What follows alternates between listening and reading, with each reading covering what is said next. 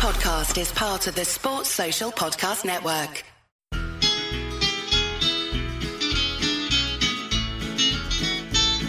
It's the moment of the evening every K-State fan enjoys. Settle down and pour a whiskey, crack open a LaCroix. Please put your hands together and make a little noise for your favorite Wildcatters, the handsome Bosco boys. Ooh, boys. Come on, boys.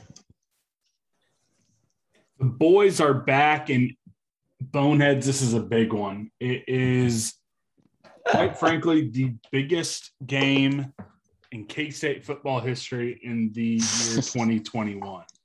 Uh, I can't wait to talk about it. Uh, got Jazz listening to Coach Klieman and all the players. Uh, it, this is a big one. I'm, I'm, I'm nervous. It, it feels good to feel this way. Um, Grant, before we talk about our sponsors, how are you feeling as we're sitting here on a, uh truly fall uh, Tuesday evening? I'm nervous too. Stillwater gives me the creeps. I don't like it. I'm I'm worried, but uh, I'm excited to talk about it. And maybe by the end of this, we'll feel better. I don't know. Maybe we can talk to our problems, and this can be therapeutic. But I'm certainly scared right now. Yes. All right. Before we get into it, as always, we are sponsored by Spotify Green Room. Guess what? If you want to talk through all your nerves about the K State game with us and fellow Boneheads, you get to do that tomorrow night on Spotify Green Room. Just go to the Apple iOS store or the Android App Store, download it, and join us. We can put a bow on the waxing that was the Nevada game and start talking through all of our uh, dreams and nightmares when it comes to this Oklahoma State game. So join us tomorrow, 7 p.m. in God's time zone, Spotify Green Room. Let your voice be heard.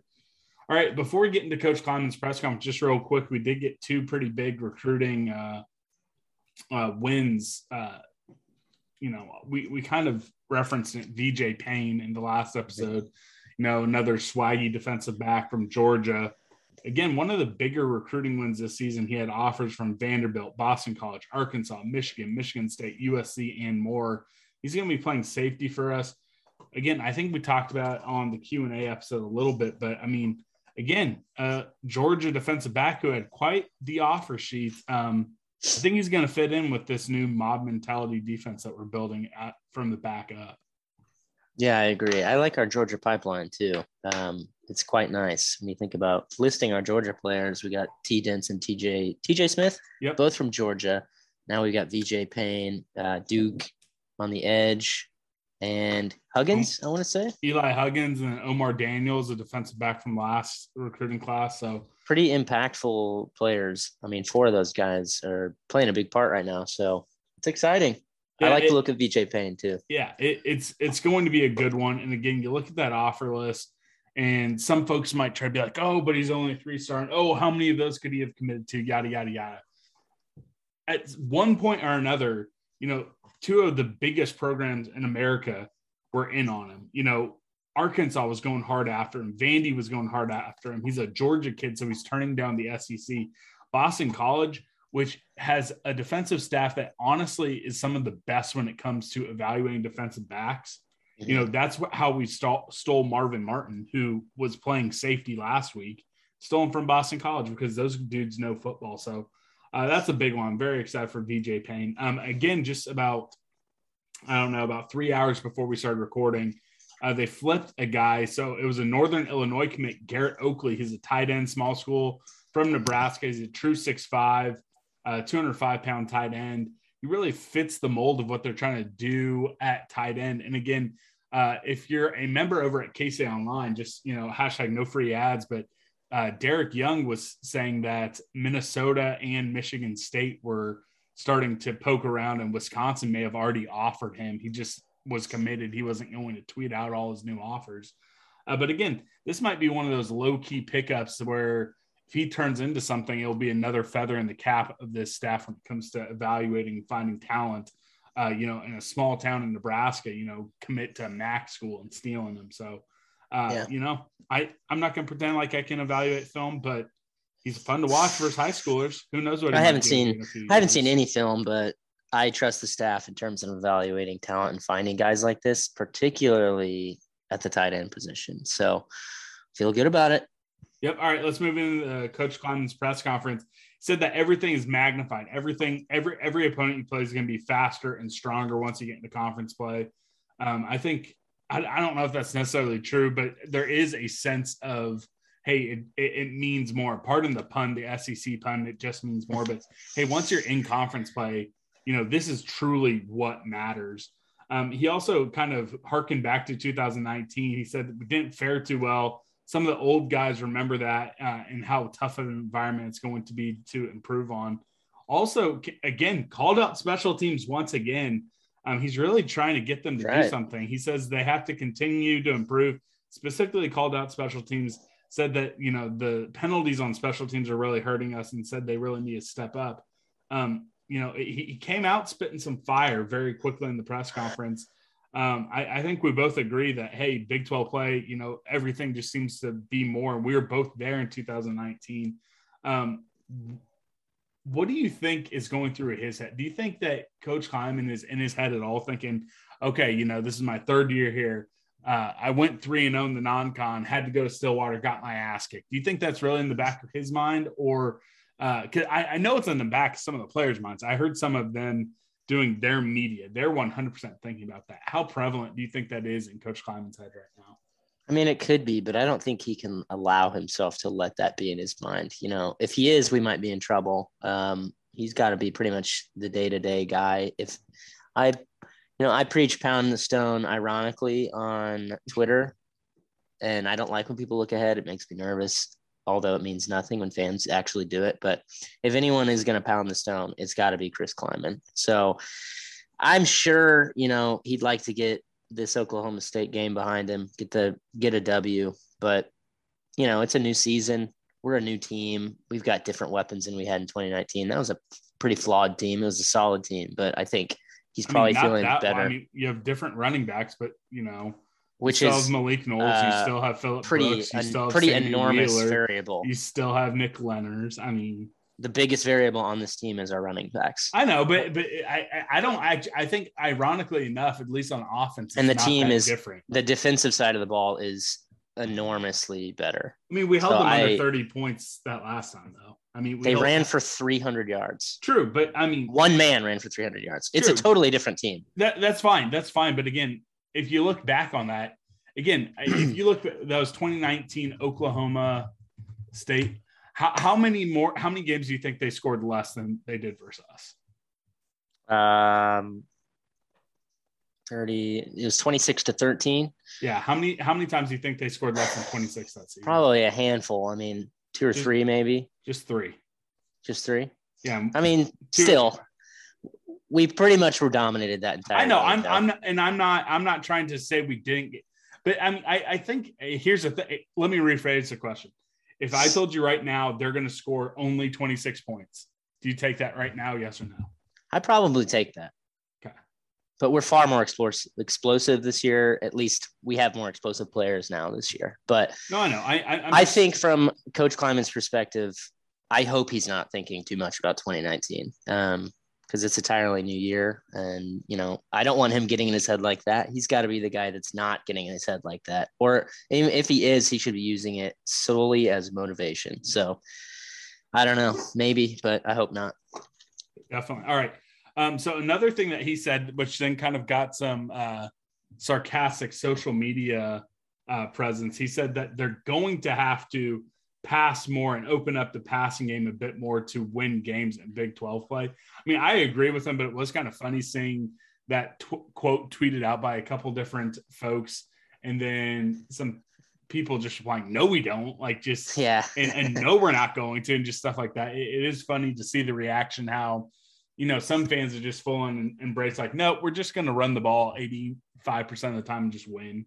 Um, but I agree with them. I, I think That would be really fun to see if we could continue doing that. like like we go undefeated and like Just basically playing run, like run, Navy run. Yeah. Army, running every play. That'd be just hilarious. bullying bullying everybody that would be incredible but i mean yeah, he's right. We are going to have to find some sort of passing game, but at the same time, we are in a unique position where we're playing with our backup quarterback. So, you know, it, it is a little bit different. I think if we were, if Skylar comes back legitimately next week, and, you know, who's to say how good he is next week against Oklahoma if he's playing, but then he'll have a bye and he'll probably be pretty close to full strength, if not already full strength with Iowa State. Our offense looks totally different. We pass the ball more 100%. At least we have the option to. So I don't know. Uh, of course, we need to pass the ball more, but I don't want to come out slinging it. Like, I hope he's not thinking, like, we're going to catch them off guard. Dana Dimel this shit with Bazooka Joe and just start launching down the field every play. That scares me. I don't I don't think that's gonna happen, but I don't either. Um, some uh, yeah, some bad news. Uh, early reports were, hey, Khalid Duke not going to be out for the season. Well, that was wrong. Uh, he, yeah. he, said in the press conference he's out for the season. Uh, that sucks. Um, yeah. Yeah, there's no other way to put it. I, I was feeling oddly enthusiastic when initial reports are it wasn't for the year. Um, little deflating when he came yeah. out and said that during the press conference. That's a big loss. I mean, I would have at least going into the into the season, we anticipated him to be our best edge rusher, and you know he was a pretty solid presence through the first two and a half games. So it's a bad loss, no doubt. If there is one place to lose a player, though, it's probably on the line on the edge. So yeah, probably frustrating. Sad Still for him. Uh, mm-hmm. Nate Matlack is really going to have to step up. I think he's going to see a, yeah. he's going to be the guy who gets an increase in snaps. Uh, so he's gonna he's gonna have to step up. He's gonna have to step up. Um, Skylar said they're still working on him to get back, not quite ready. Um, when you kind of read the body language, I body language when he was answering that question, I weirdly am more confident now that he's gonna play versus Oklahoma than I was. Mm-hmm just based on seeing the body language again. Um, KC Online, they have all the press conferences on their YouTube page. So if you want to see what I'm saying, like he kind of had like a little smirk, uh, almost to be like, yeah, I mean, he might be able to go, but he's not quite there. But like he had something up his sleeve for next week. So maybe I'm just trying to be hopeful and trying to, you know, project out my own hopes that hey, Skylar's almost back. But that's kind of the vibe I got from him. I didn't. I haven't watched it. I, I've only read them, so I can't comment on that. But I'll take your word for it as a the body language expert that you are. Yes, uh, everyone, anyone who has a Twitter account at one point or another has been a body language expert. So yeah. Uh, Klieman said they've been piping uh, noise in all week. I, am kind of skeptical. I mean, I think it's good that they do that uh, just so they have a little bit of understanding. But I, I think everything just hits different when it's in person. So I don't know how much that's really going to help outside of just, hey, they at least know how to signal plays in non-verbally, get the snap off non-verbally. So I, I mean, like, okay, that's fine. Um, he also said this. He says, We're not going to be able to stop Oklahoma State's rushing offense. You just have to contain them. Again, that's coach speak. You're never going to say, yeah. Oh, yeah, we're going to shut them down. But that's never like never the fun thing like you want to hear. Like you hear that all the time like basketball. Oh, we're not going to be able to stop Michael Beasley. You just hope to contain him. You know. Yeah. It's never a fun thing to hear. Well, you're right though. What else is he going to say? It's coach speak. He, he could have said, Kinda "Oh, their offense to. is going to be a good challenge. We look forward to taking it on." Like, yeah, yeah, yeah. But whatever. I think shit. I mean, our run defense looks very, very good by the numbers. I don't know if that's because we are so good or the rushing attacks we played aren't great but we're gonna find out. I, Tune in Saturday to find out. I like saw five minutes so far of them. I've only really I haven't actually sat down and watched Oklahoma State all that much, other than a little bit of the second half against Boise. So I don't know jack shit about them. I'm gonna have to listen to the Alley Cats scouting report. Definitely. Um, he uh, talked about during team meetings there was you know doing the whole need to pass more uh, yeah, I mean, basically, he, he just went on about having to pass more, but then he almost kind of threw some shade at Nevada and said, but when you're going to play a team that's going to let you run the ball over all, all over the field like Nevada did, we'll continue to run the ball. So I thought that was funny. Um, he said, still early in the week, hadn't haven't had the straight up conversation with Messingham and Collin Klein on if they will pl- play both quarterbacks, but said that they're going to be willing to do it. Uh, said the best thing that the offensive line did was sustaining blocks, which is something that is very underrated. I think a lot of times, especially when the excuse me, the offense sputtered last year and the year before, it's because the offensive line would get that first block, but they wouldn't stay on it. And a game that should have been five turned into two, something that could have been seven, you know, got chopped down at three. So I think that is something that I'm happy to see. Um, oh, hey, this was another good one. When Klieman asked was asked about you know the first true road experience for Will Howard, he goes, "Oh, it will for sure be different." I was just like, "Yeah, okay." Like again, we were hyping up the whole idea of you know the very first real road game Rattlers going to have to play as us. We were not expecting to have to. I didn't like, think okay, about Will Howard. Will Howard is going to have to go to Stillwater, so that's that's going to be rough. Um, and then he, here's the last thing, and I, this was maybe the most interesting thing he said, especially with as much as we rotate. He said that all position groups and players know exactly when they're going to go in and rotate. They know exactly which series or what situations they're going in, so no one is surprised when the rotations happen. So it came up when talking about uh, you know the quarterback rotation, but then he like broke it down by almost every position group. Like he was saying, like, hey, you know, uh, Marvin Martin knew exactly when he was going to be going in safety. Panzer knew which plays he was going in for guard, all this type of stuff. So um, I don't know why I'm surprised because again, I, I mean that's like a very Bill Snyder type thing if he actually rotated players, but it is like a very like detailed oriented football coach thing to do, like saying, hey, we know exactly. Hey, you are going in for the third and fourth series, and oh, offensive lineman, you're going in for the first six plays of this drive and we're going to run these plays. And okay, hey, we're going to give so and so a five minute break, and this is who's going to like. It's not surprising, but like hearing him lay it out like that was cool to hear. I think it's weird. I mean, it's just really weird to me. Wouldn't you want it to be a little? Wouldn't you want to be a little more situational? Like, I don't know. I just would want to keep my best players on the field, but I mean, if you know you're going to have to rotate, because that is a principle that they hold to. They and, do. And, and here's the thing: Cooper Beebe does not come out of the game. He talked about how Cooper Beebe doesn't come out of the game. Russ Yeast almost never comes out of the game. Yeah. So, like, your important position. If Skylar was there, you know, they talk all the stuff about like two quarterback system, even with Skylar. I don't think if Skylar was in, he was going to come out. Fuck no. I mean, Deuce Vaughn is getting a shit ton of carries. So it's like your best players are still on the field a bunch, but if with when they preach rotation as much as they do, like I think it makes sense to me. Yeah. I also I don't know if you read Kellis's story today or maybe it was yesterday about Will Howard basically calling out the play earlier in the week. And I know I know Mess loves to script drives, but it surprised me how far in advance they truly like script these opening drives. Like five days in advance, they ready, knew like ready for this? this the second play we're gonna we're gonna score because I want to see this at the line. I think we might score. That is blows my mind. Ready for this? I think Courtney Messingham had his first series scripted out for the entire season, every single game, the entire season before it was the, even the end of July. Probably. I he he might have had to change it when it was Will Howard, but Courtney Messingham strikes me as a dude who probably, you know, on- once spring ball was over, the only thing he did, and, and this is me projecting. This is me just like projecting stuff. I have no idea, but he strikes me as someone who's like, okay, fuck it, you know. Every single week up until fall ball starts, I'm going to worry about scripting the plays to start games. So that's just the type of dude who like he kind of strikes me as. Yeah, that could be that could be the case, but it's crazy. I just didn't. I guess it makes sense, but to know that the players knew the exact plays. I mean, I guess that obviously means that's what scripting means, but it's nuts. It's crazy. Like gives me a totally different perspective. But I mean, I mean, shit.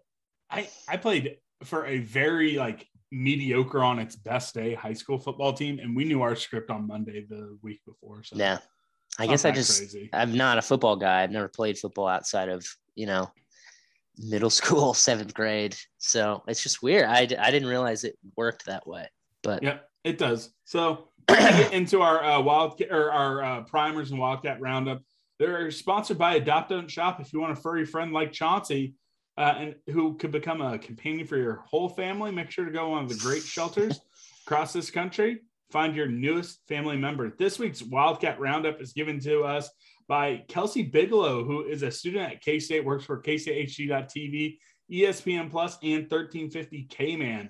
The Oklahoma State Primer is from Philip Slavin, who is host of the 1012 podcast, the creator of the 1012 network, and also does a lot of great work over at Land Grant Gauntlet. And finally, the K State Primer is from Drew Galloway of K State Online.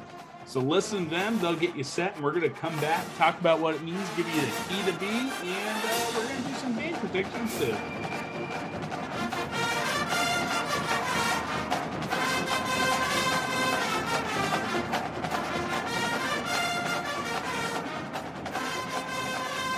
Up, Wildcat fans? I'm Kelsey Bigelow, a senior at Kansas State University, an avid sports fan, but most importantly, here to bring you your weekly Wildcat Roundup. Let's just start by saying if you're a Wildcat fan, then I want to congratulate you because this past week was all about the Cats. Big finish for the football team, big win, top 25 now, all the way into men's golf top finishes and wins all across the board for the sports world.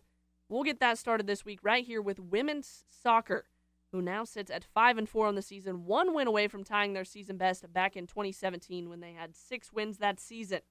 The Wildcats had a tough start to their week this past week as they they welcomed in some pretty stiff competition. Indiana Lady Hoosiers who now sit at 6-2 and 1 and they got off to a hot start against the Wildcats as the 5th minute of the game they already had a goal, found the back of the net. 30 minutes later, they did it again. This time though, from midfield. I kid you not, steps away from midfield, as if that's not bad enough. The Lady Hoosiers did that twice. Two shots from midfield. They took a 3 0 lead heading into the locker room for the intermission. The Wildcats, though, they did as they do. They tried to fight their way back into the game, but they just came up empty handed. Freshman Katie Coffin, as well as junior defender Jesse Lauren, all had shots on goal.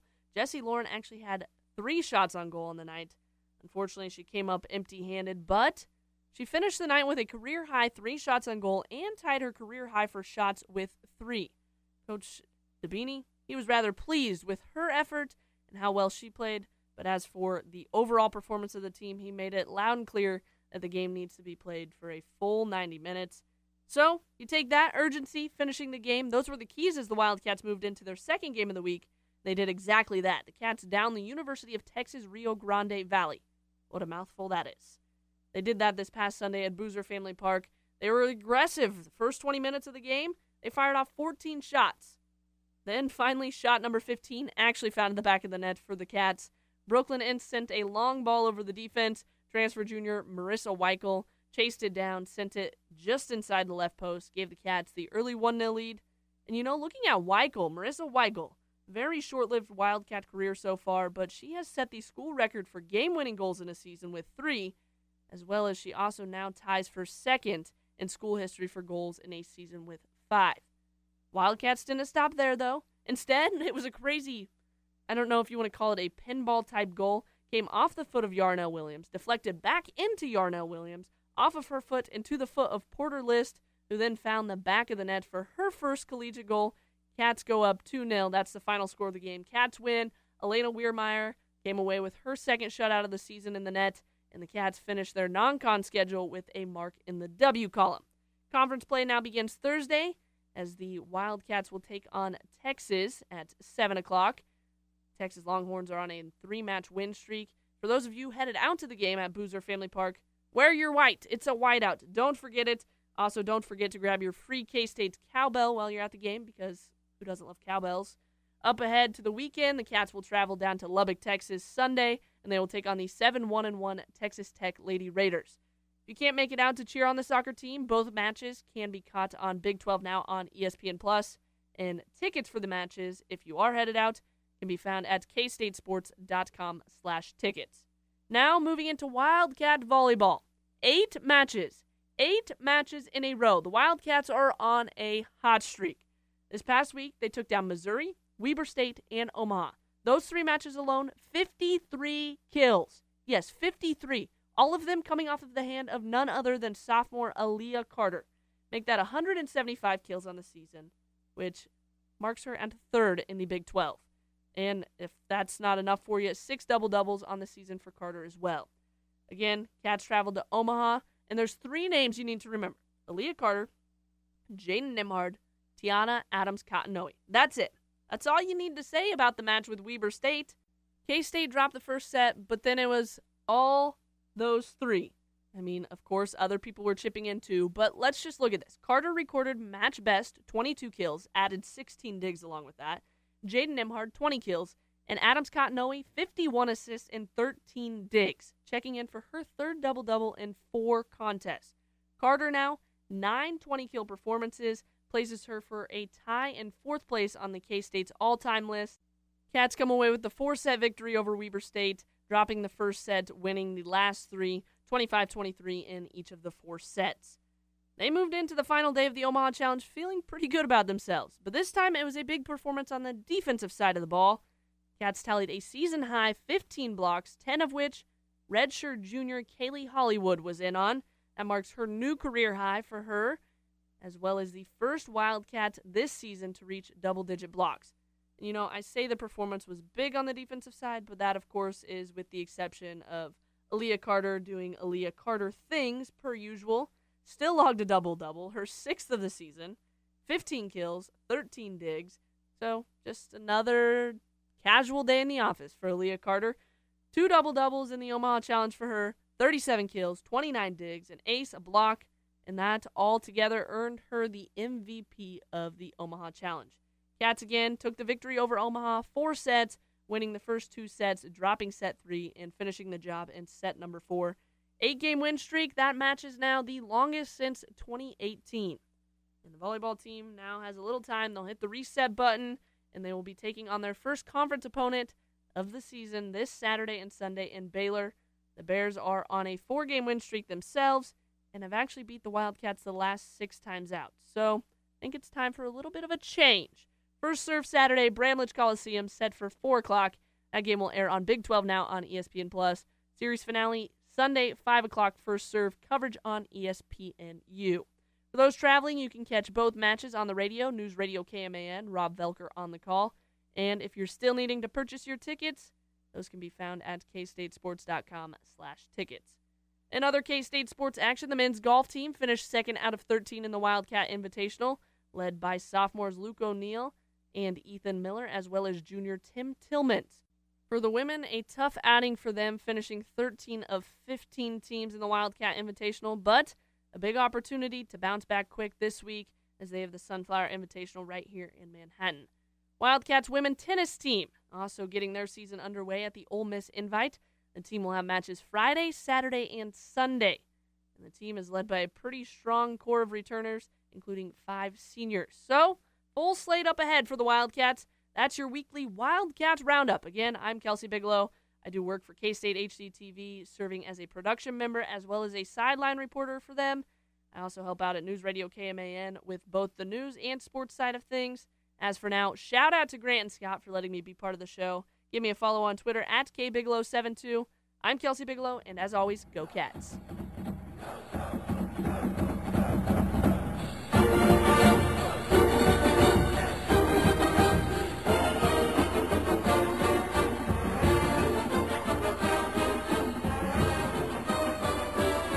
Up, Boneheads? This is Philip Slavin, host of the 1012 podcast, part of the 1012 network. I am a Big 12 fan by choice, an Oklahoma State fan at heart, as well as contributing to the landgrantgauntlet.com. I am also a contributor to SB Nation's Oklahoma State site, Cowboys Ride for Free, have been for some time.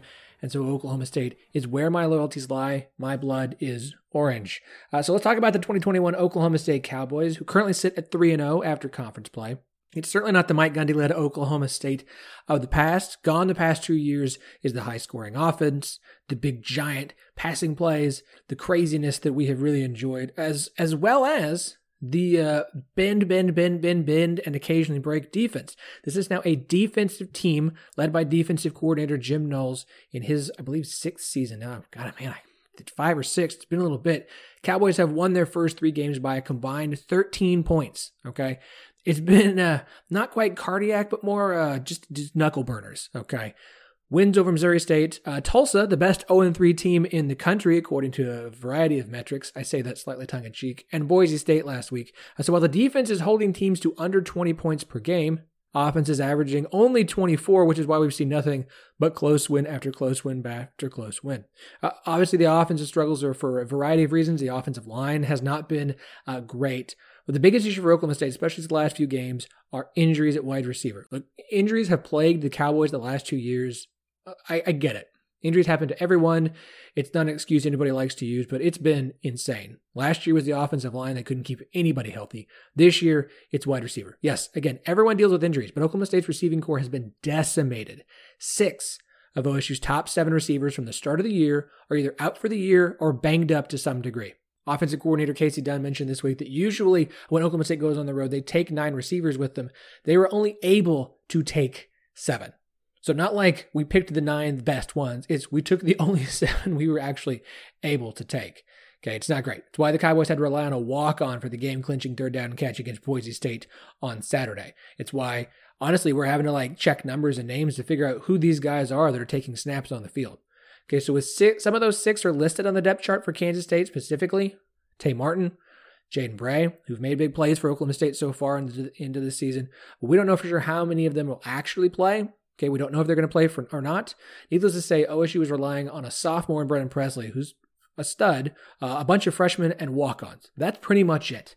It is a big problem for Oklahoma State and is going to be a, talking point throughout the rest of this little uh, monologue for you. Uh, last week, Oklahoma State, of course, as I mentioned, beating Oklahoma State, beating Boise State, somehow escaping the Smurf turf up there in Idaho with a 21 to 20 victory uh, in a game where not a single point was scored in the second half. Yes, the score at halftime was 21 to 20, uh, and that was the score at the end of the game. Uh, there was uh, a bunch of punts, uh, two block kicks, and, uh, and or two block field goal attempts. That was it. Uh, the game was won thanks to the aforementioned catch, that third down catch, uh, and a blocked field goal by the three fingers belonging to Jason Taylor II. Uh, you guys will remember Jason Taylor II. He's the one who uh, had the uh, 85 yard scoop and score against Kansas State last year that gave OSU the cushion they needed to beat the Wildcats in Manhattan. Uh, and the other big takeaway from last week this has been the biggest thing for Oklahoma State, I think, so far this season, was the emergence of a true RB1. OSU coming into this season, Mike Gundy at Big 12 Media Days talking about they had four or five guys they felt could carry the ball, you know, 12, 15 times, as opposed to having one guy carry it 20 to 22. Well, Jaylen Warren, who made some plays two weeks ago, really stepped up for the Cowboys, snatched that RB1 role, and, and has basically run away with it. He scored 14 of Oklahoma State's 21 points and accounted for more than 66% of the team's yards last week. It's the first time a true ground game has emerged for the Cowboys all season, as I mentioned, and it has been, and he's got it. It's his job to lose. Uh, and um, oh, Gundy has said they'll ride the hot hand. He is the hot hand. At this point, you know, in the season, the Cowboys are 3 0. Uh, I, I, think a lot of us were a little bit worried about the Boise State game. They escaped with a W. You're 3 0. You're halfway to bowl eligibility. And while there's definitely some pessimism and, and, and negativity, you are 3 0. Um, you got conference play coming up now, and everything is still ahead of you. But, I mean, before the year, I think fans felt like, you know, upper half part, finishing the upper half of the conference, gonna make a bowl game. The bowl streak's gonna continue, and and maybe maybe if things break the right way, you can challenge for a Big Twelve championship game berth. Um, I think at this point though, finishing the top half of the conference and a bowl game would be would be good. I mean, honestly, um, the offense has been unimpressive, play calling included. The defense has been stellar and well coached, but you know, it, it, I, just I just don't know. I'm I'm not sure. I think this team can still go eight and four. I do. And I've thought eight and four and nine and three through most of the offseason. And I still feel like that's a possibility if these receivers can get healthy, if the offensive line can start to gel, and Spencer Sanders can look more like his at least his old self because he's been a little bit subpar thus far. Uh, and again, you don't have any receivers to throw to, I, don't, I don't, you know, unless you're Tom Brady. I think expectations for the season moving forward are: can we get to eight and four? I, I would call that a win. Uh, it's it's all going to come down to how well the defense can hold up. That, that's it. Uh, Boise State game is a good example. They struggled a little early. They had a little trouble keeping up with the hurry up offense for some reason. Seemed like they needed a little bit of time to adjust, and the offense didn't do them any favors. It was punt, punt, punt, punt, 75 yard touchdown run, punt, punt, punt, punt, punt. Basically, it was all three and outs until late in the second quarter when Oklahoma State finally put together a touchdown run. Um, And then the, the Cowboy defense forced a turnover, and the offense got the ball back and, and scored again. The defense kind of started figuring things out midway through the second quarter. And then in the second half, they pitched a shutout. They got a break. The offense played better in the second half. The defense wasn't out there over and over and over and over and over again. And they stiffened up. Uh, the defense has been fantastic this year. Um, and that has been the deciding thing for the Cowboys in, in every every single game. There's been this again, not only answering the challenge and keeping Oklahoma State in games, but but winning it for them many times. I mean, we've seen the situation where Oklahoma State has the lead. Um, the the opponent is marching down the field with the opportunity to tie the game or take the lead late, and the defense has stiffened when it's reached you know the, the red zone or when they had to, and kept the opposing team out of the end zone or from putting a game-winning score on the board. Special teams defense did it against Boise State. The defense did it against Tulsa. The defense did it against Missouri State to, to open the season. So, like, the defense is huge. And that's going to determine to me a lot of what happens to Oklahoma State, both in this game and in the season uh, moving forward. Um, in this particular game, in this game here, biggest concern for Oklahoma State has to be the run game. They finally found one against Boise State, as I mentioned. It was some of the best run blocking by the offensive line so far this season. Mm. But I, I got to be honest, Kansas State, whoa Hey guys, currently ranked 22nd nationally, giving up just 69 and a half rushing yards per game. Nice. Uh, if I'm them, if I'm the Wildcats, I'm loading the box and forcing Oklahoma State's young and inexperienced wide receivers to beat them. And Spencer Sanders, who through two games has been just okay, completing just 53 and a half or 53.8% of passes. Again, chicken or the egg. Is it Sanders? Is it the wide receivers? Is it just a combination of the two? I, I I'm really intrigued to see what happens in this game. If I'm Kansas State, I'm not gonna let Jaylen Warren have 218 yards against them like he did against Boise State. Um, key players for this game. Number one, which wide receivers are going to step up? If if neither Jaden Bray or Tay Martin, who have been good for Oklahoma State so far this season, are both currently listed on the depth chart for this game, did not travel last week. If they can't go, can the coaching staff get the speedy and shifty Brennan Presley going? Uh, can Rashod Owens step up and make some big plays? He had a couple of nice catches against Boise State. Can someone be a, a reliable weapon for Spencer Sanders? The ones we've seen, Tay Martin, hurt. Jaden Bray, hurt. The stars of the first two games have missed last week. If they can come back, then one of them is going to be the key player of the game to me. If not, then one of the key players of this game has to be another wide receiver, and I, and I don't I don't know who that is. Maybe one of the Green twins uh, who've both been banged up or back and ready to go. Like I said, maybe it's Tay Martin, maybe it's Brennan Presley. It's going to be a wide receiver number one on offense, and it has to be. Um, because they need to be able to not be one dimensional. They need a reliable weapon for Spencer Sanders, and it'll be huge in opening up things for Jaylen Warren and the run game. On the defensive side of the ball, I expect a big day from Malcolm Rodriguez. Uh, along with being the Cowboys' best linebacker, his strength comes in run blocking. Deuce Vaughn is legit.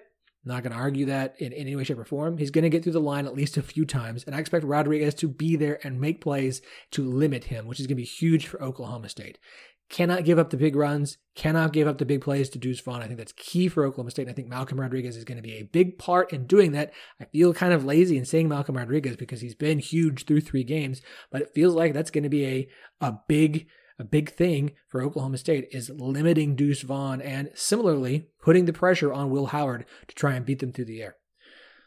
For Oklahoma State, um, I really need to see one thing. You know, I, I mentioned the offensive line has struggled. They were beat up last year.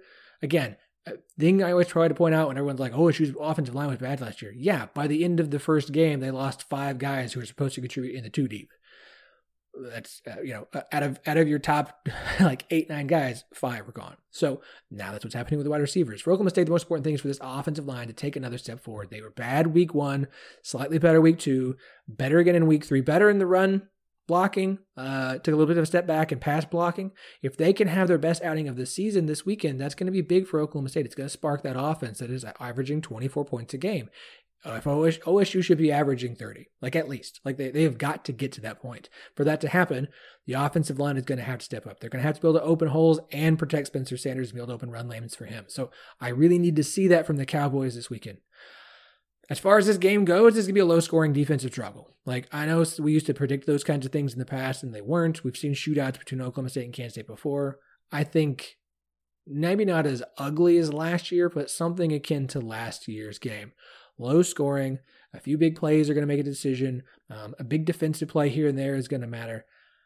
I think that's what it's going to be. Um, and if some of the, the wide receivers for Oklahoma State can't step up and they are one one dimensional, it could get even uglier.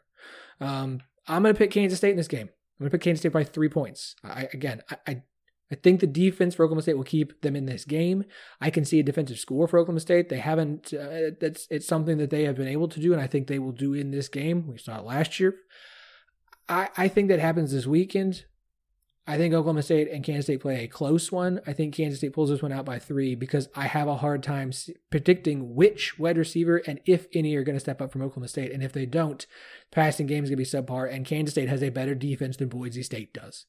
So um, that's my thought. That's my feelings on this game. Thanks for having me on, Boneheads. You guys are awesome. Bosco boys, you guys are the shiz.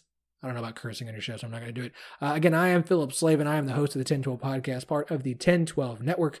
Uh, 1012 podcast, the podcast that covers all 10 teams in the Big 12 conference. And I guess I should start saying 14 because we do talk some BYU, Houston, UCF, and Cincinnati now. Follow us on Twitter at 1012 Network, T E N the number 12, the word network, where you can check out all of our shows. Uh, we are a network devoted to the Big 12 Conference, so I am pumped the conference is staying together and expanding because that means I don't have to go change a bunch of stuff. We'll figure out the name stuff later. Uh, we have my show, the 1012 Podcast. We are the flagship show. Uh, we have Rock Chalk Podcast because I know you guys all want to listen to stuff about Kansas. Uh, we have Fire the Cannon for Texas. We have the Raspy Voice Kids for West Virginia. You guys really do need to go listen to that show. We have Midwest Madness, which is our basketball podcast, and the Funky Frog podcast, our TCU show. So go check out all of our shows. Okay. Uh, you can find more stuff for me at the Land Grant Gauntlet. I'm going to start doing a weekly three thoughts, and uh, I just put one out from week three. Have a nice little thing for Kansas State fans. I think you guys are really going to like. So go to the lgg.com and i got three week three thoughts from from week three i've got a little thought on kansas state i, I think you guys are going to appreciate i also uh, cover oklahoma state for cowboys ride for free. So follow the 1012 network follow the 1012 podcast crff lgg philip slavin. Thanks guys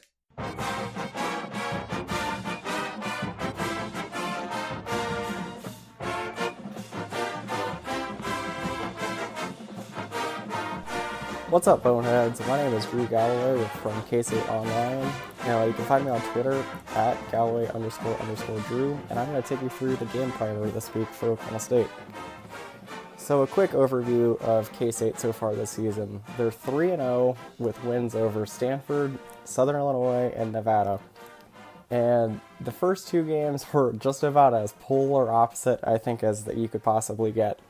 Against Stanford, the Wildcats played really, really well they probably should have won by more than the score of 24 to 7 by how they dominated and Stanford didn't score until one of their last until their last drive of the game. And then against Southern Illinois, the things started well, and then Skylar Thompson goes down. And Will Howard and the rest of the team, to be completely honest, really struggled in that second quarter against Southern Illinois. But then the, they turned it around the defense threw a shutout in the second half. And then after that, Nevada was more like the Stanford game than the Southern Illinois game. The Wildcats played really well against Nevada, and especially in that first half and then the fourth quarter. The third quarter was a little bit dicey, but the fourth quarter really showed what the Wildcats can do, and they dominated on the offensive line against Nevada in that fourth quarter. And the Wildcats ran for over 200 yards again. And they didn't have to throw, but they did. And they th- they threw on the second play of the game, and Daniel Imatorbhebhe had a 68 yard touchdown. Things went about as well as it possibly could for playing two quarterbacks and playing two relatively inexperienced quarterbacks. And then, so for injuries, though, they did lose Khalid Duke in that Nevada game and he is done for the season with a lower body injury. And Skylar Thompson probably won't he won't be back for this game, but look for him to come back maybe for Oklahoma, maybe for Iowa State. They're still shooting for a couple weeks from now. So getting back to more of that Nevada game, the Wildcats won 38-17 while winning the fourth quarter alone. They won 21 to 0. And in that game, Deuce Vaughn ran for 100 yards again.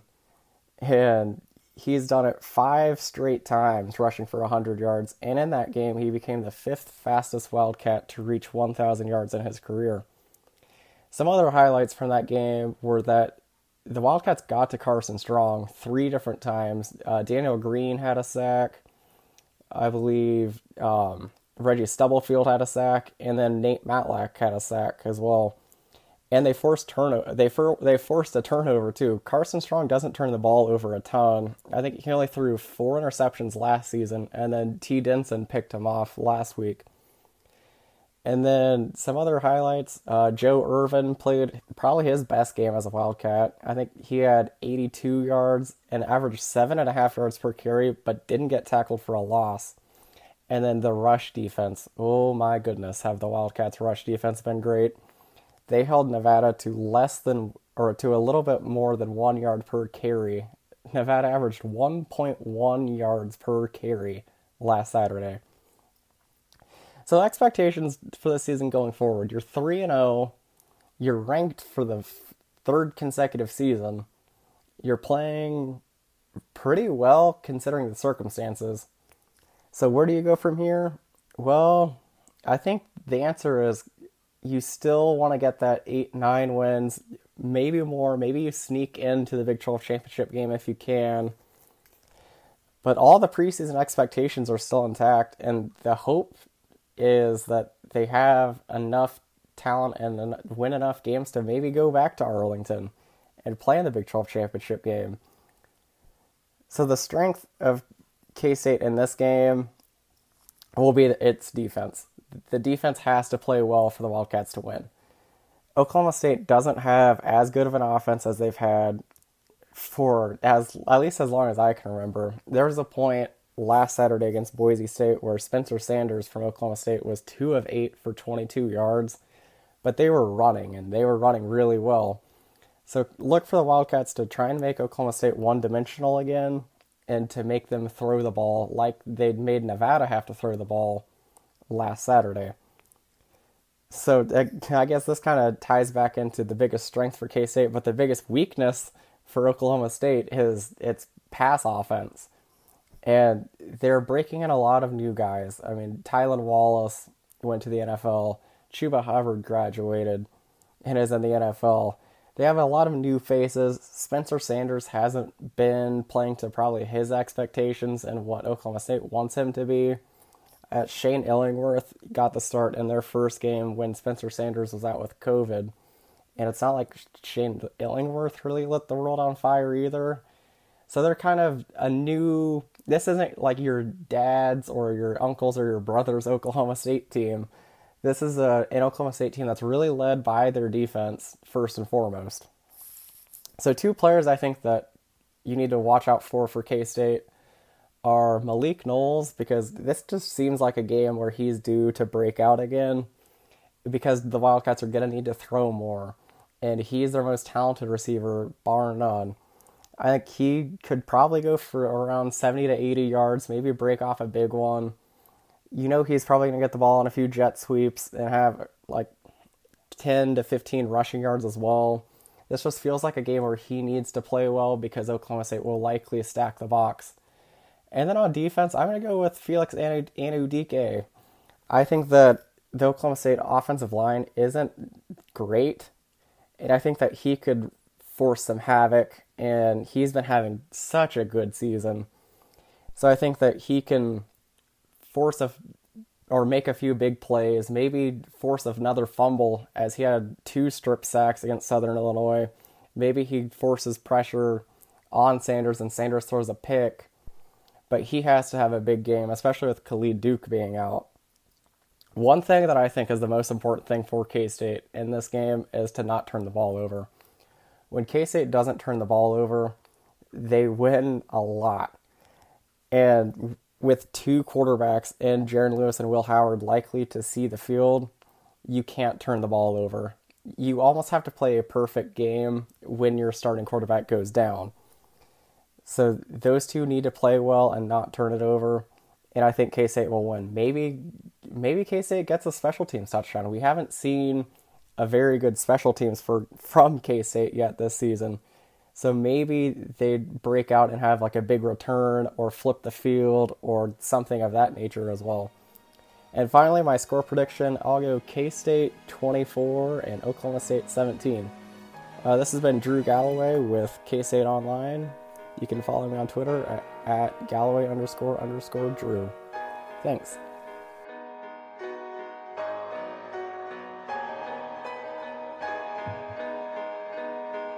Boom, we are back, and I always love listening to those primers because I like getting a little bit more information on our opponents. So thank you to Philip Slavin who knocked that out for Oklahoma State. Shout out to Drew, our guy, uh, you know, Topeka Cat, Washington Roll Boy, working for KSO, setting us up on the K State, and Kelsey Bigelow. Uh, a lot of great information on uh, all the great other teams outside of K State football. I have to say, you know what? Big volleyball matches happening in Manhattan this weekend. K State versus Baylor. Then K State soccer also opening up conference play this week. So if you're in Manhattan, get out there, support support both those teams. The volleyball team, especially, they got some special stuff. And Baylor's supposed to be the second best team in the Big 12. So they're going to go out looking for a giant slaying because they're a top 10 team. So let's break down now. Let's get back to football. Let's break down what this game means and I'm hoping I can leave this first bullet point in there for the entire season. Because until we have our third loss this season in Big 12 play, the number one thing during this what it means segment is going to be if we win this game, we're still in position where we can make Arlington. Yes. Am I tricking myself the same way I did last year? And this time it's even worse because we haven't even played a Big 12 game. 100%. Am I still going to convince myself if we start 0 2 that hey, this team still has magic. If Skylar's coming back to the Iowa State game and we can run the table and get to Arlington, I am. But until until we get that third loss, I'm not going to give up the dream of a magical season and a return to AT&T Stadium. Are you joining me on that, or are you going to say, "Hey, let's win one more Big 12 game before I'm there"? I'm. I mean, I agree with you. I'm kind of rationalizing it that way, but um, I love that. I love that those mental gymnastics. That's great. But it's kind of true. I mean, it is kind of true. I don't think that the second place team in this conference is going to be having one loss. So I think two losses could possibly get us there, depending on who it is, depending on how it plays out across the board for everybody else. I totally agree with you though. But God, this is an absolutely enormous game. Um, I hate it, but I love it at the same time real talk, if you look at quality opponents, I think K State has either the number one and number two, or number one and number three best wins in the Big 12 when it comes to non conference play. That's why you're seeing us atop a lot of power rankings right now. One and three um, to an idiot, Mr. Riley Gates, put us at three. Somehow put Texas above us, which I think is very silly. But um, so I still haven't listened to Phillips uh, Oklahoma State primer. I'll listen to that when it comes through. Uh, I have no idea what he's going to predict, but in his Land Grant uh, Gauntlet article, he actually said that K State is the best looking team in the Big 12, which means number it. one his power rankings. I love that. So, I mean, on paper, it's tough to say otherwise. That doesn't always add up to reality, yep. but we yeah, look solid. Voting in polls have us as like the fifth people, or sixth best team. People voting in polls are dipshits. They're all frauds and they're all stuck in their own bubbles. So I we need know. Andrew to fucking get Sports Drink as an approved AP outlet so we can become AP uh, poll voters. How great would that be? I mean, that would be enormous. I would love to be an AP voter. I mean, that'd that be awesome. Be that would be so awesome. Fucking joke. People would All be so mad about that. Oh, so mad, so mad. All right, uh, the next one that I have on here is this is either going to be a narrative continuation or a narrative breaker for Will Howard. Can the Pennsylvania Field General go down to Oklahoma State and lead us to a win in a hostile road environment in his first taste of a crowd that's polling against him in his entire career. And mm. that would break all the anti Will Howard narrative. Or is he going to have a rough game similar to last one where he, Oklahoma State, where he had back-breaking mistakes, game-costing mistakes, and then that's just going to continue on this kind of division and Will Howard angst amongst the fan base. By far and away, obviously the biggest test of Will Howard's career. Um, Yeah, I don't know. I, it's it's so funny that we completely um, bypassed the thought of us playing in a hostile environment and the Will Howard scenario. It's very scary. Well, it's because we thought it was going to be Skylar. Yeah, that's true. Beat a top That's. 10 Oklahoma State team in Stillwater. That's a good point. But um, I don't know. It would go a very long way for my confidence in Will Howard's future and the kind of the keys to the quarterback position for the next three or four years. Um, be it there's going to be competition for it, but oh God, I don't know. It's a big test for the for the young man. Yes, the Pennsylvania Field General is what I'm going to be calling them all week. I like Um, it. So it's it's become become just a lot of fun throwing up the Mob sign, you know, Mob Monday, all this type of stuff, you know, having a lot of fun with it. The team's having fun with it. So will the defense continue to give us reasons to throw it up? You know, this is a very salty rushing attack that we're facing. And while inconsistent, Spencer Sanders has had monster games as well. So hey, is the mob going to, you know, keep keep keep that title? Are we still going to be throwing up the hand sign without thinking twice about it?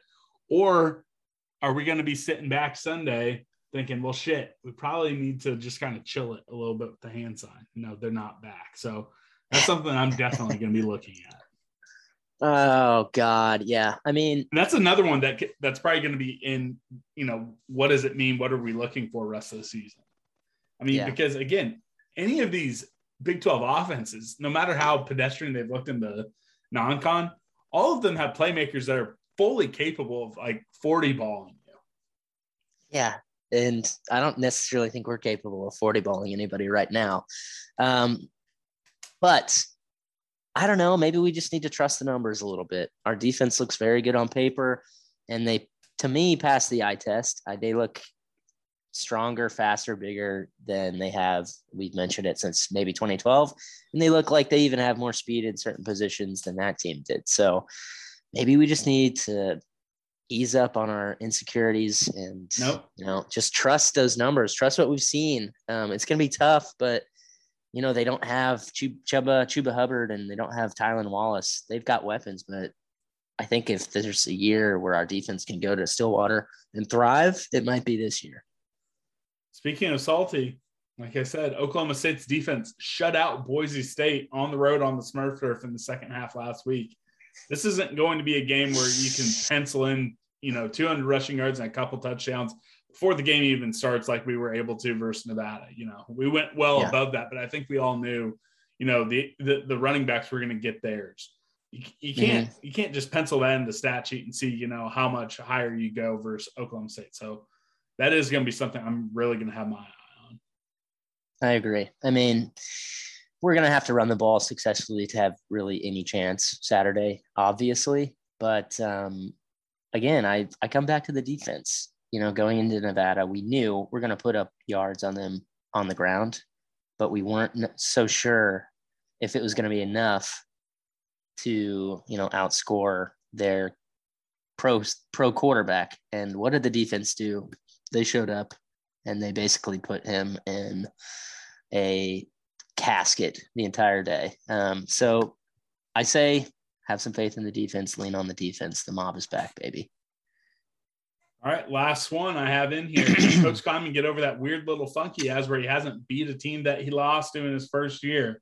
He wasn't able to get revenge on West Virginia, Baylor, Texas, or Oklahoma State last year. Can he get over that weird little hump this year? I don't know. I think that is, I think there might actually be something to that. Um, and maybe that's stupid. Like maybe I'm just being reactionary. It's only been two seasons, but it is strange that. But then again, Baylor, year one, he lost to Matt Rhule. Last year, he lost to Dave Aranda, and that was just kind of like a, a roster thing where we totally blew that game, but I've said it before. We had our make a wish defense out there and it just fell apart. So I don't know. Probably should have beat Texas, but we've got new coaches now that he's facing. So I'm hoping he can. Let's get over that hump. Yeah, it the, the Baylor one's the one that really sticks with me. I understand losing all those others last year, but phew, West Virginia worries me a little bit. I do think that Neal Brown might have our number a little bit, but uh, Baylor, Texas, Okie State, those were all kind of weird shitty, fluky games. That's true. That's true. All right. Well, let's get into the keys that are going to make it so this isn't a fluky game and we're going to win. So, Grant, give me your first key to be. Mine is don't let Sanders beat you with his legs. We got to force him to throw. You know, he struggled in the past. He struggled this season through the air. So let's make him pass and let's contain the run when we collapse the pocket like we ultimately are going to do because we have a great defensive line that's going to cause pressure all day he's going to get flushed out. So we got to contain that quarterback run and don't break down in the second level of the defense. Daniel Green's going to be enormous in this game. Like he's going to have to have. It could be the Daniel. Green game. Yeah, might be the Daniel Green game. Like if he plays great, we are. I feel like we have a good chance. All right. So mine is don't let the crowd get the best of you. How are we going to grade that on Sunday? I'm not really sure. But if you can avoid getting delay game penalties, false start, try your best to communicate plays and audibles well. Uh, you know, we've said like seven times now. This is Will Howard's first game in a wild environment that's going against you. But the same is true for Deuce Vaughn and many others, you know, when it comes to playing in a truly hostile towards you environment. Uh, you can't let the crowd get too loud for you. You can't let the crowd take away the moment. I agree. Second key to V, take advantage when they load the box. Um, you know, we know we have to pass, um, but I think we need to be wise. We need to be opportunistic about it. Um, we don't need to just increase our pass volume just to do it, just to try to find balance. There's going to be times where they do load the box, which is going to leave us with one on one coverage across the field in certain areas. And there's going to be times when we have guys open. So whoever is in at quarterback has to make the plays. We have to take advantage. You know, we likely aren't going to be able to grind this game out like we did against Nevada. We're going to have to make plays through the air. So QB1's got to step up.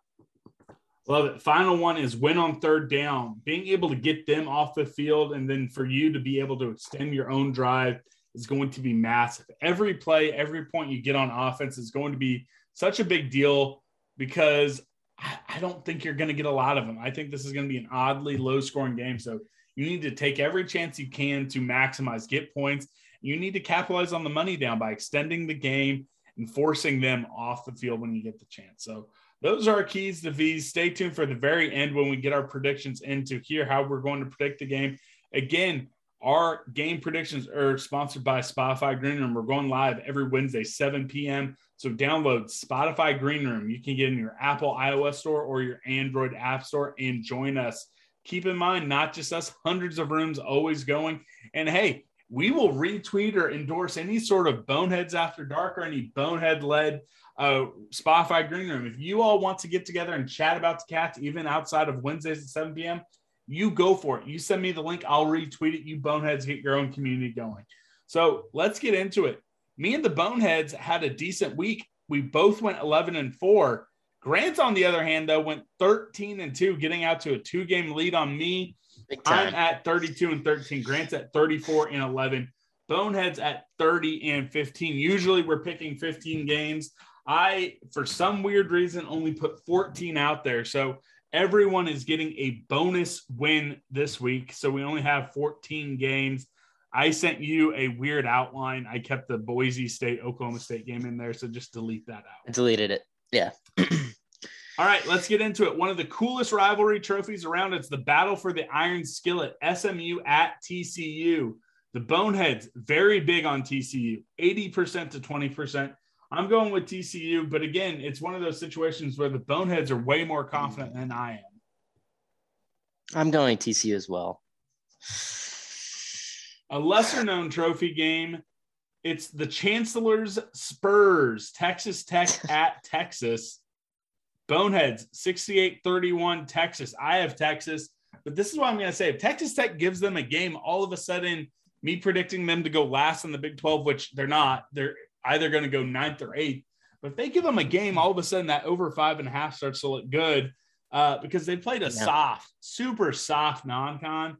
Uh, Texas, you know, got axe just their ass kicked by Arkansas. So who knows what's going to happen? But if Texas Tech shows some life, it might be good for them. But I'm not going to pick it. I've got Texas too. I hope Texas Tech wins though. Here's another one. Basically, copy and paste what I said about Texas Tech and slap it yeah. on Baylor because, again, three and zero, but they or I guess two and zero. I think they still have no three and zero because they played KU. Um, they had Baylor later in the year, but they didn't play anyone. They have played nobody. What's that look?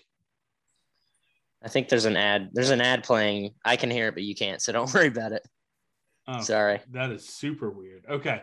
Uh, yeah. So Baylor hasn't played anyone. So the advanced stats and some of the computer models have this being a super close game.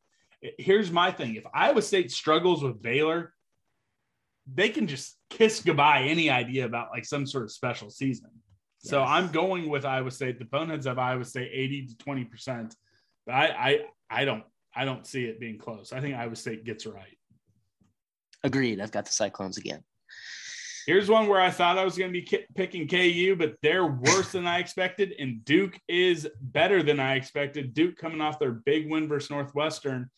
Boneheads have them 85%. I have them. I have Duke. I think it's going to be a blowout. I think Duke wins. I did too. It's so funny. I thought Duke was tragic, but maybe Northwestern's just terrible. I don't know, but I've got Duke. It's going to be one of those things. Another one, again, uh, not quite copy and paste because they've played a lot of folks, but a team I was like, you know, a little bearish on West Virginia.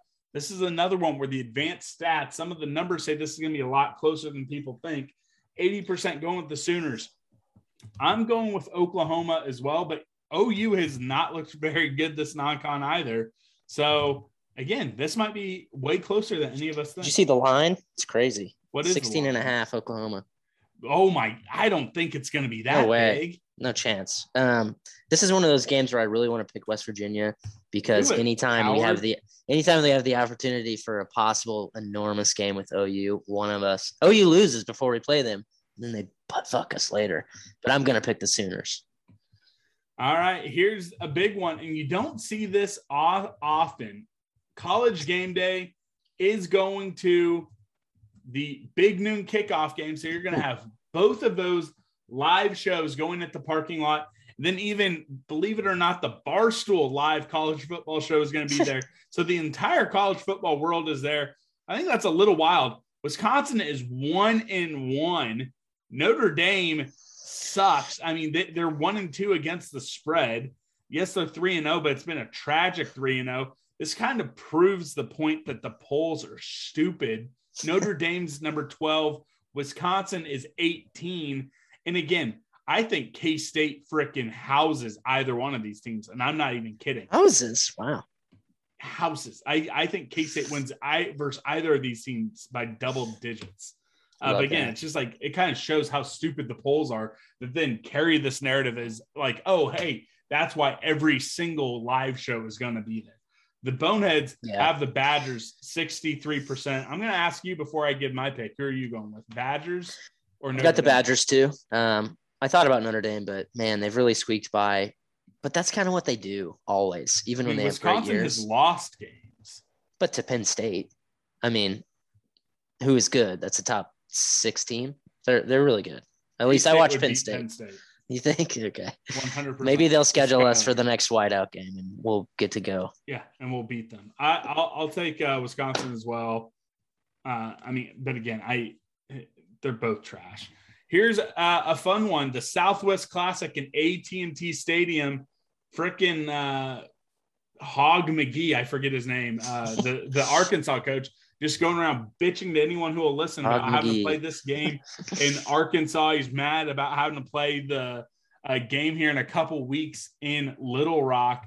Uh, playing in Jerry's World, they have, I, I mean, I think they played this there quite a few times. I think it went to campus last year because uh, COVID and all that jazz. I think they're going to be there for still three or four more years.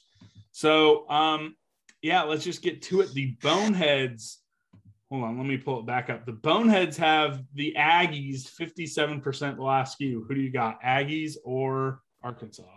I've got the Aggies. The coach is Sam Pittman, and he does look like an actual Hog McGee. Okay, I, so we're all, it's like a clean sweep halfway through it. So It's gonna change here soon. These are some weird games coming up. Well, yes, I, I hope so. Okay, so we're going to UCLA versus Stanford. This would be a uh, big game for us if Stanford could pull it off, and the Boneheads are pretty confident in it. The Boneheads Uh, what percent? 84%. 84% on Stanford. Not me. I'm going with UCLA. Hmm. I'm I'm with the boneheads on this. I'm going Stanford. Okay. I hope I'm wrong. I, I'm There's a chance you can pick one up. Yeah, I hope so too. All right. The next one Missouri. That can't be right. Hold on. I think I had that wrong. What that game? Yeah, well, so I so it's Missouri versus Boston College. I so in here I had that the Boneheads picked Boston Oh. College 80%, and I I think I wrote that wrong. I think the Boneheads have Mizzou. Hold on one second. Yeah, they do. I had that wrong. The Boneheads have uh Missouri 80% to 20%. This is another one I'm going against them. I'm going Really? Boston College. I'm taking the the Tigers. So we're either gonna be tied or you're gonna fall down a little further. Yes. All right. So the next one, the UTSA Zoom and Road Run- Runners versus Memphis. 68% Memphis. UTSA has a salty team. I'm going with Memphis, though. I just want to give some love to our UTSA fans out there. But I think this one's a close one. Hmm. I've got Memphis as well. All right. Syracuse versus Liberty. The Boneheads. And I, I put this one out there almost as like a trap, almost to kind of like test the Boneheads' knowledge. Like, okay, how much do you guys know? Well, they went with the favorite. They went with Liberty 67%. I'm also going with Liberty. Um, I think it's going to be close. You know, the advanced stats have have this as a coin flip. Vegas is a little bit more bullish one way or the other, but uh, you know what? Shout out to the Boneheads. They watch college football. Yeah, I'm going Liberty. All right, we got MACtion versus the Sun Belt. Honestly, this game should be played on a Tuesday. I I am mad that this is on a Saturday. It should not be on a Saturday. It's at least on ESPN Plus. Uh, the Boneheads have Eastern Michigan. I'm going to go with the Emus as well. They're not really the Emus; they're the Eagles. I think they should be the Emus though. Eastern Michigan for me. All right. Two Sorry, more. I'm having to type all this in because it It's was it was a long day at work. It was tough. I'm sorry. I, I didn't get it all loaded before. All right, LSU at Mississippi State. This is a game where whoever loses, their coach is going to be on the hot seat because people down in SEC country are monsters. They're not patient for anyone. The cowbells will be ringing at 11 a.m. The Boneheads going with LSU. Are you going with LSU? You have a spiritual home there since you've seen the game there. Are you going with LSU? Ah, I think both these teams suck. We beat Um, either of these team, teams by 20. I think they both suck. I think Mississippi State sucks too. I'm going. I have LSU, but I'm not super confident. I have LSU though. Okay. I'm going to go. Uh, I'm going with LSU. That's what I had on here. I'm not going to go away from it. I wanted to, but I'm not going to. All right. And then finally, the land grant grapple. Two big eight schools that will be friends forever and ever and ever. Amen. Kansas State at Oklahoma State. The Boneheads are super confident. 90 to 10%. Big I number. I am going with Oklahoma State scoring 26. I put that number out there at the beginning of the show for a reason. I have them scoring 26. And unlike 2019, we are going to score exactly one point more than we did, or than, than we will, or than Oklahoma State. I'm stumbling over my words. I have us winning 27 26. I have a Winkle 32 yard field goal at the buzzer to win. I have a very similar a heart scenario. attack. I have a very attack and they similar Take me out on a stretcher. similar scenario. I think we're gonna win by by field goal late, and it's gonna be a Winkle winner. Cats 23, Pokes 21. Whew. There All you right. go. We'll- and then and then we just get nothing gets done next week. no, nothing will get done next week. Everyone, make sure you take your blood pressure medicine. Join us tomorrow. Actually, it's tonight as you guys are listening. Join us tonight in the Spotify Green Room, Wednesday, 7 p.m. Uh, it's going to be fun. Uh, it's going to be gut wrenching hell on Saturday. Mm. I'm nervous. I already feel my gut churning, but it feels Yeah. good. It feels good to feel this. Agreed. Take you know good to feel this bad. feel it while you can. You know. Take advantage. Why not? I want I it to why last. not? I mean, I want it to like, last nine more weeks. We're functioning adults who have jobs that have to get stuff done with the responsibilities. But you know, those can wait till December. Exactly. We're gonna do it. Cats, 100% dub. Meet me at the Cathead. Hundred percent, eh?